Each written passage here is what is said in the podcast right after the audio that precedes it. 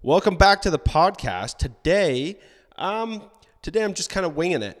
So I wanted to talk about a new endeavor that I've taken on yesterday. I started it yesterday on January the 11th, 75 Hard. So this is Andy Frizella's program. Well, it's not even a program. You just do it. It is, you drink a gallon of water, stick to a healthy diet, work out twice a day, at least 45 minutes. One of them has to be outside. Read 10 pages of a book, of a nonfiction good book, like something you can learn from. What else? I think that's it. Anyways, I might have missed one, but so I've started this program for, So I've started this program for mostly for the mindset piece of this. I'm in a bit of a slump right now. We are kind of in limbo, and we're trying to figure out what the next step is. And I'm like, you know what? I need something to ground me. So this, it will pay off physically without a doubt. I'll probably lose, I'm going to say I'm going to lose 15 pounds in 75 days for sure. And you can quote me on that. I think that's true. But I think the piece that's going to be the biggest payoff is going to be what it's going to do to my mind. Because right now it's pretty easy because it's a new thing and it's fun. And I get up at 5:30, alarm goes off, I'm up. That hasn't happened in a while. I've been pretty good at hitting the snooze, and alarm goes off, I'm up, 5:30. Immediately drink. So a gallon of water, Canadians, 4 liters, 16 cups. I immediately down two cups of water. I've also drink too much coffee probably, so I'm going to the bathroom so much that I just don't drink as much coffee because I don't want to go pee that much. And then I'm right into a workout. So I'm done my workout by 6:30. I've done my first workout by 6:30. I've had another 4 glasses of water, and then I journal and I read, and I get some work done usually. So by the time 8 o'clock rolls around, and we're here, and I'm working on this online stuff, so I got my own schedule. So actually by the time 11 o'clock rolls around, I go for, I do some work, hang with the kids, have some breakfast. They have breakfast. By the time 11 o'clock rolls around, 10 o'clock, I'm out for my run. And I go for a run outside. This is just 2 days in, so don't think that I'm pretty excited about it. And then I'm back, and I have my first meal at 11, so I'm doing that intermittent fasting thing right now, which I've done before, which usually feels really good.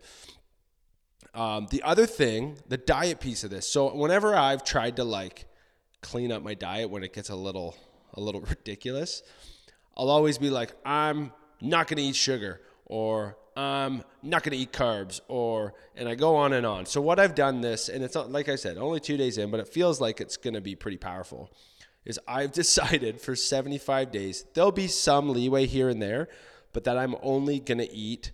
So breakfast is like 5 or 6 eggs, a slice or two of sourdough bread, some blueberries, frozen or fresh, if whatever we got, and a banana and maybe some dates.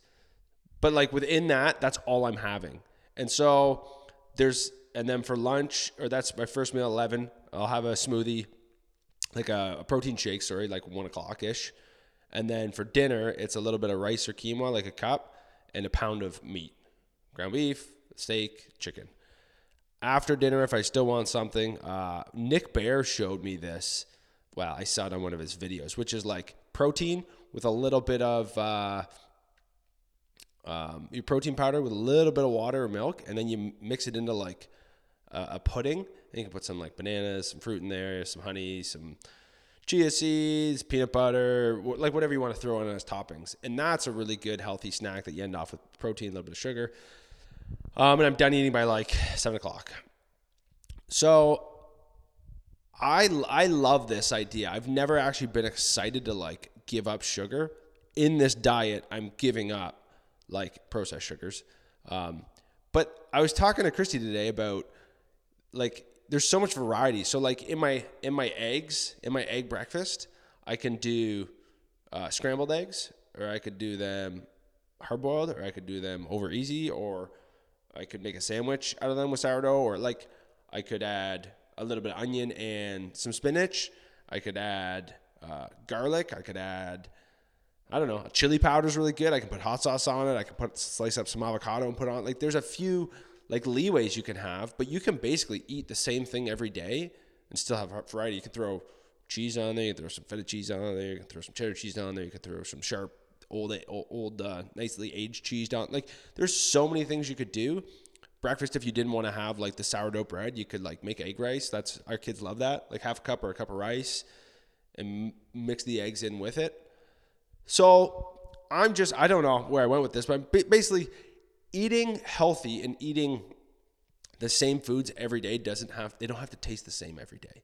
That's what I'm actually really excited about starting this, is not like I'm giving up the thing that I don't want to eat, but I'm not doing it by saying I'm not eating that. I'm doing it by deciding what I'm eating and when.